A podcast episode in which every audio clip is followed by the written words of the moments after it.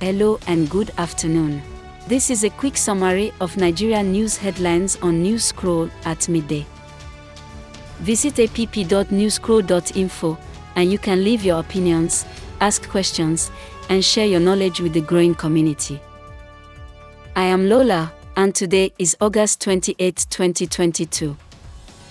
Here are the top Nigeria news headlines, filtered from multiple sources.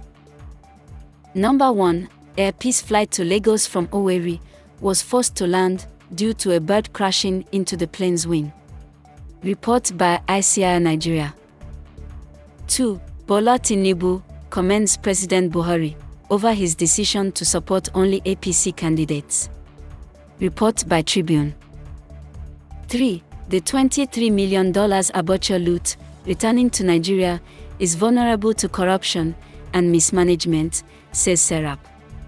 Report by Punch newspaper. 4. The Sokoto Police Department promises to find the murderers of Deborah Samuel. Report by Independent NG. 5. The federal government should sign a renegotiated agreement with ASUU immediately, suggests human rights lawyer Femi Falana. Report by Channels TV. This rounds up the headlines at midday today from News Scroll. Visit app.newscroll.info.